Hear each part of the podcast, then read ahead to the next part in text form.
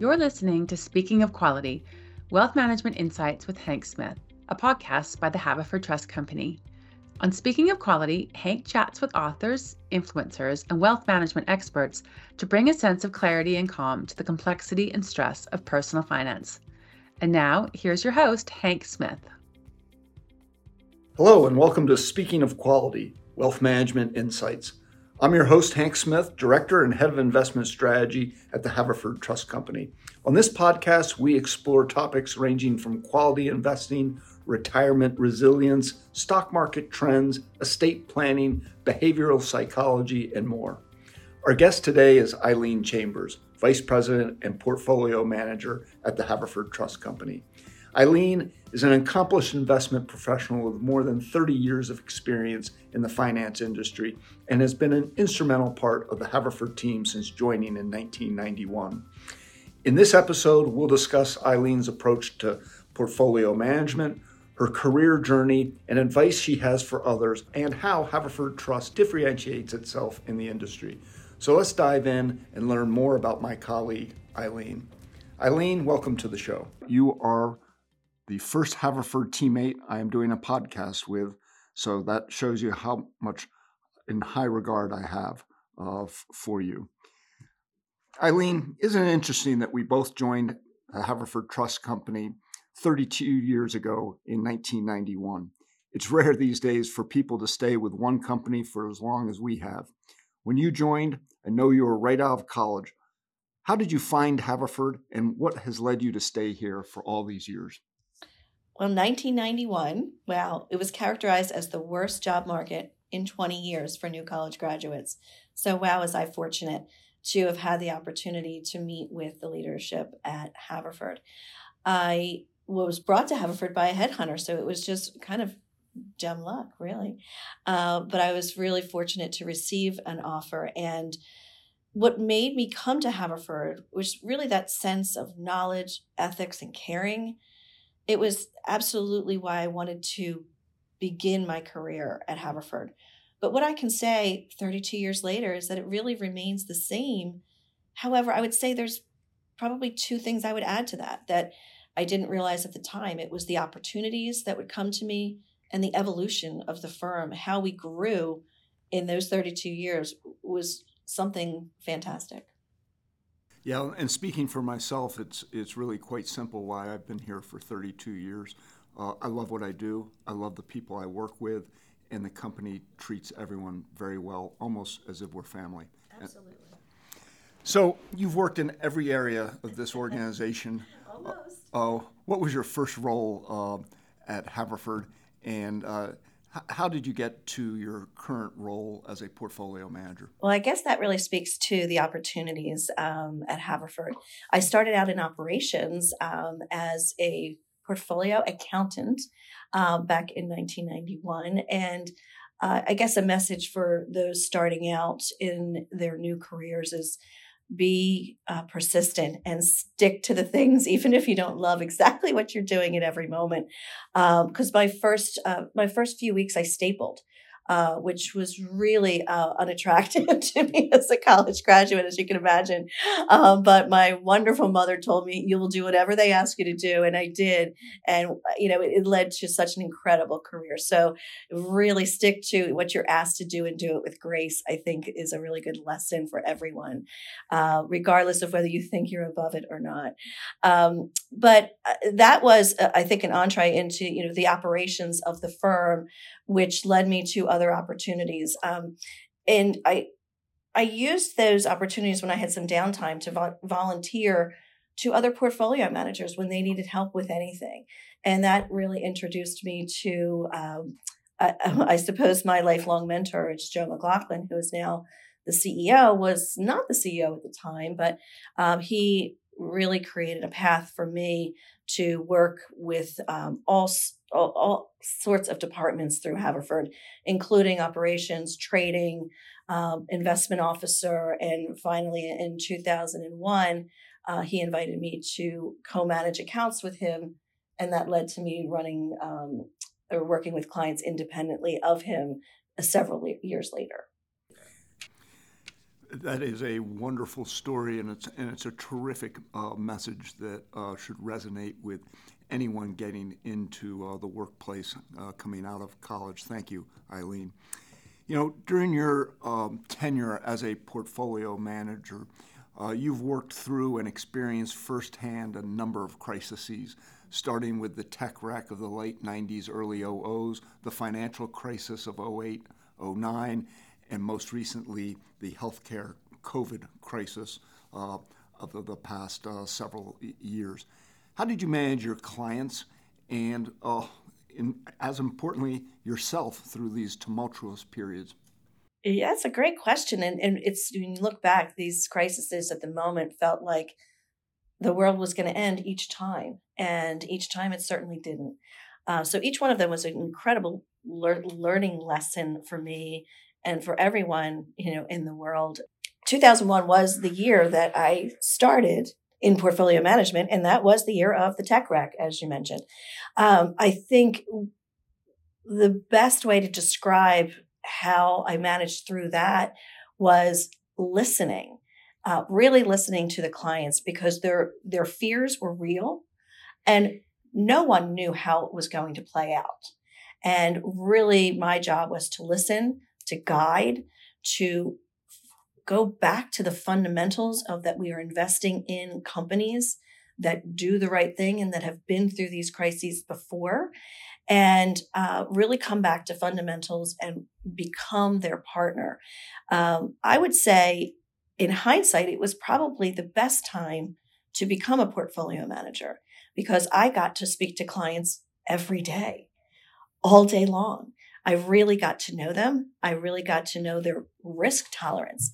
It's not in up markets that you find a client's risk tolerance. It's in down markets where you really get to know that. And that is such an important key to managing assets with a client for the long run, really understanding what type of risk they can take. And that's when you find that out. I found that to be a really challenging time in 2001 and 2, but it probably taught me more um, than I could have had in a, in a very fun upmarket like the roaring late 90s.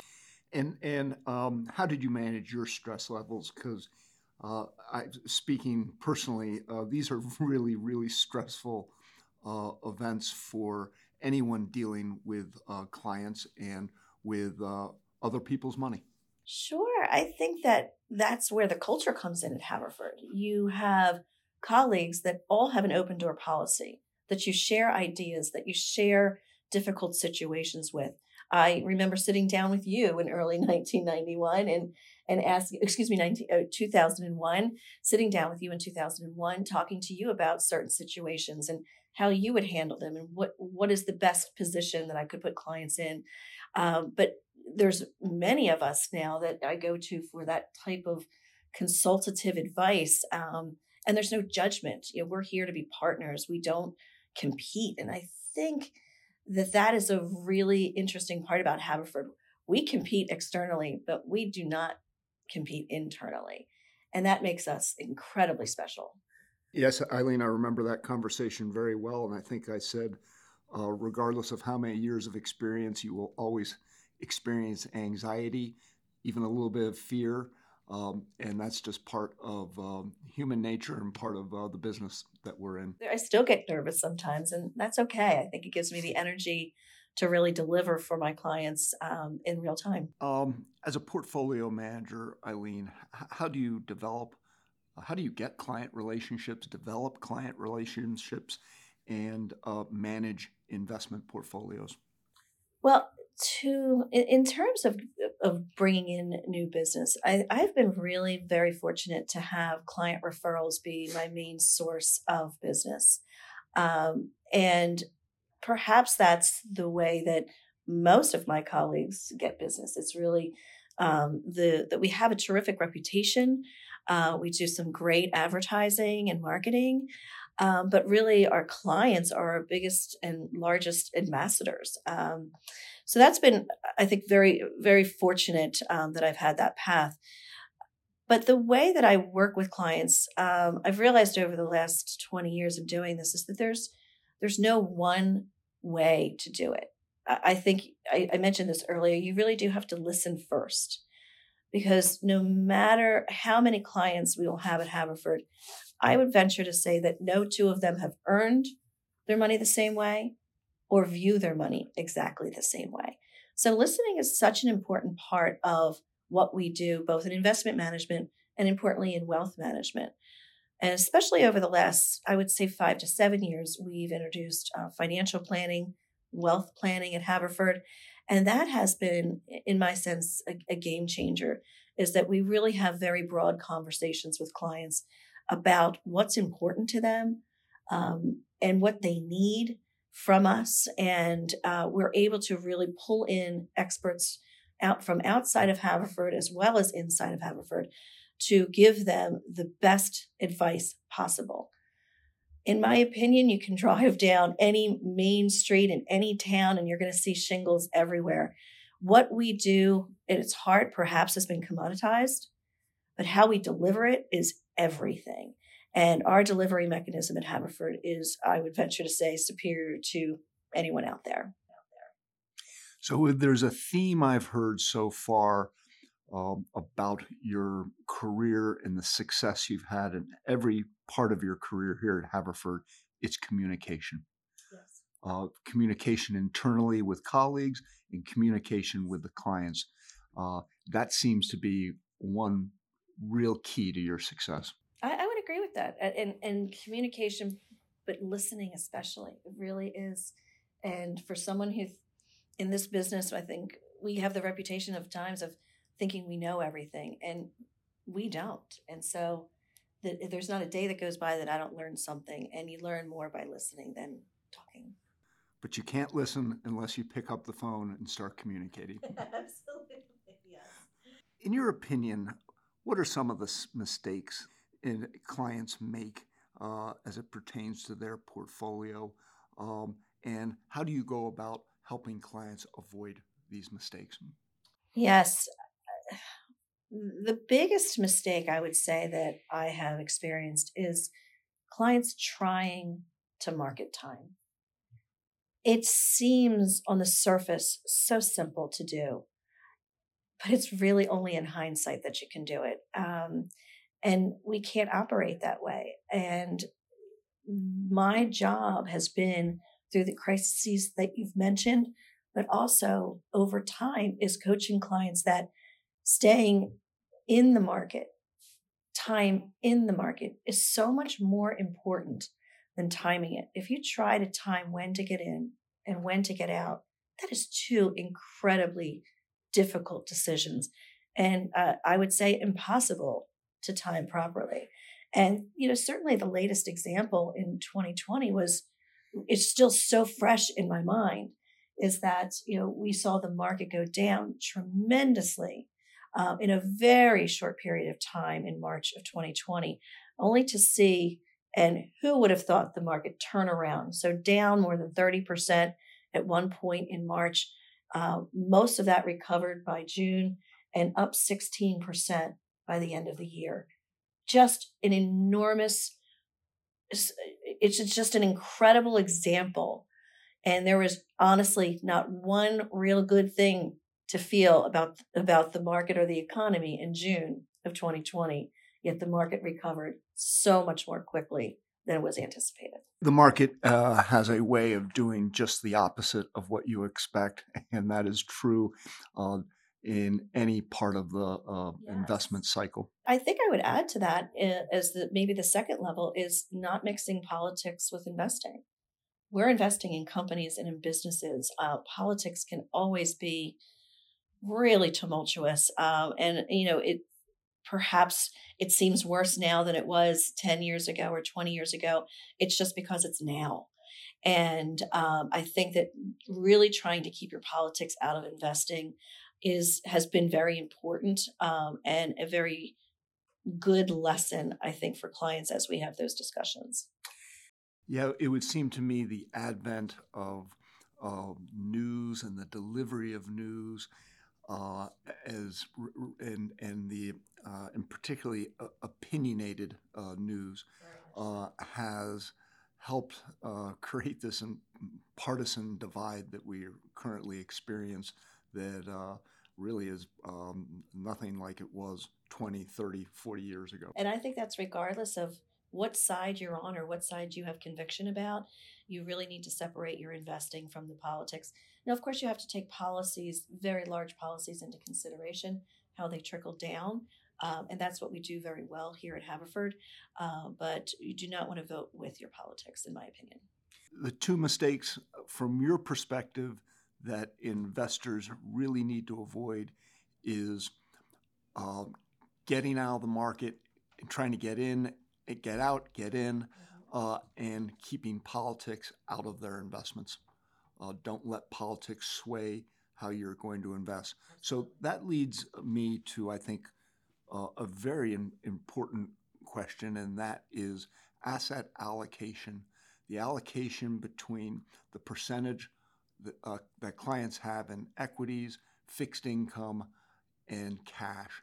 Uh, it would seem to me that's the most important uh, uh, thing a portfolio manager can do to get right in order to keep investors in the market for as long as possible. Absolutely right, and that's that that risk, understanding risk, and what 2020 taught clients again and, and me together, we learned what risk tolerance really was. Uh, we at the run up to 2020 was quite nice. Uh, there was very good returns in 19 uh, 20 at the end of 20 and even in 2021 so that run up uh, every all ships were rising at that time. Um, you don't determine real risk tolerance then but you do uh, in 2020 we did determine real risk tolerance and that led us to really having reviving that conversation again with existing clients and, and new clients is what is your risk tolerance and how can we allocate your assets so that you can stay in the market and there's no again one no single answer uh, and it's not age based i have clients that are very comfortable in their late 80s to be 100% equity. And I have clients that are very uncomfortable being more than 50% in equity in their 40s. So these are these are conversations that are incredibly important and are consistently revisited. Eileen, tell us how uh, technology has impacted uh, portfolio management and how you manage portfolios and um, and communicate with uh, clients the information change since 1991 is is absolutely daunting. Um, there's just so much information out there. So I think from the outside world is our job number one is to is to kind of cut out some of the noise. Um, so that's technology in one way. I think um, technologically, internally, the ways that we're able to communicate with clients has has vastly changed. Uh, we saw that especially in 2020 with the you know the advent of really using Zoom on a daily basis, uh, where some technology like that Teams or or GoToMeeting, uh, but that has been I think revolutionary. But also the way that we trade. When I first started in in the business, we were writing manual stock purchase tickets, and uh, you know the way that we can get things done, the efficiencies and the scalability uh, it's given us, I think, a tremendous opportunity to live to deliver what we do well to many more people, but not lose that personal touch, which is really that, as I mentioned, the delivery is everything. So, Eileen, um, what advice would you give um, someone uh, interested in pursuing a career in investment uh, management I think it's been it's a tremendous career for me. I, I try to encourage everyone to really think about it. And a, a particular bias I would say is I, I think that not necessarily at Haverford, but in the business in general, I think we need more women. Uh, and I think the opportunity for women is incredible. And women tend to live longer. And so I think having that female voice as an as a as an advocate for our female investors for the long run is really important. Um, I would say that the age of being unprepared and it be okay is gone. Information is everywhere. And if you are not absorbing it, you are not going to be competitive. So I do think that that reading voraciously um, and listening to podcasts and finding your voice and being unbiased with that voice is incredibly valuable. Um, and there's incredible opportunities with uh, certified financial planners, with CFAs. Um, I, I, think that it's just really a tremendous career. And regardless of where you start, if you have the right attitude and you have the right vision, I think you can make an incredible career in, in financial services. You know, speaking of women, and particularly women at Haverford, uh, 50% of our portfolio managers are women. Uh, 50% of the leadership team at Haverford are women. And you were um, very helpful in the creation of the speaker series for women, a education and empowering program just for women delivered by the the women of Haverford. Can you tell us a little bit about the speaker series for women? Yes. Oh, it has been such a it's been just such a great success. I I think it was a small idea in the beginning is, hey, let's start this. And of course, uh, Binney Wietlisbach, our prior president, uh, started, really launched the program, but it has grown. And we really do a, a tremendous, I love the mix of what we do. It's um, both women empowerment, education, and networking. And that's something that we create a safe place for all of those opportunities for women. And the events grew from being small 20, 25 women to now, you know, at times there are hundreds in attendance. And we're just so proud of that. And the mixture, I think, of, of what we present is just in a very, it's not intimidating, but we recognize that there's all levels of education that we can offer and we want to do it in that safe place friendly and and we all learn from something and i think Binney said it best is if was this a good use of your time at the end of every event and if you learned one thing that you didn't know when you walked in the door this was a success. So it's not necessarily life changing in every way but what it is is I completely agree with that. If you learn one thing, and I can't imagine someone came into those those rooms and didn't learn something, and that's our goal, and it's been consistent over the last 20 11 years it's been a success over the last 11 years and i can see it going on and on we are really proud of that well, I can see that uh, you have a lot of passion for uh, the speaker series for women. Um, can you share with us uh, outside of Haverford?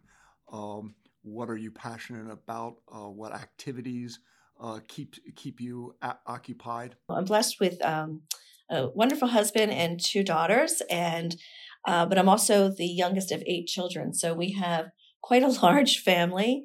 Uh, so family is incredibly important. Um, I would say our most recent passion as a family is supporting my uh, oldest daughter, who is 24. Uh, she and her husband are uh, fostering children, and they started doing that in 2021. And it has been just an incredibly life changing experience for all of us. Um, it's not our first entree into fostering. My oldest sister, Mary Kay, um, has fostered over 70 infants from birth till they were adopted in her lifetime, which is just phenomenal. And my daughter is kind of t- taking the reins there. And um, so we've had some beautiful, beautiful children in uh, our lives that we've been able to care for and love. And uh, currently, she and her husband are, are, fostering two twin boys that just turned one, and we're on the path to adoption for them. So I think awareness is a passion for us that to to let people know that there are children out there that are just wonderful kids that don't have an opportunity and if you're able to to open your heart and open your home or support someone who does that is incredibly needed and necessary uh, to make the world a better place how wonderful you have two families uh, at home and here at haverford uh, yes. that you're passionate about uh, about both.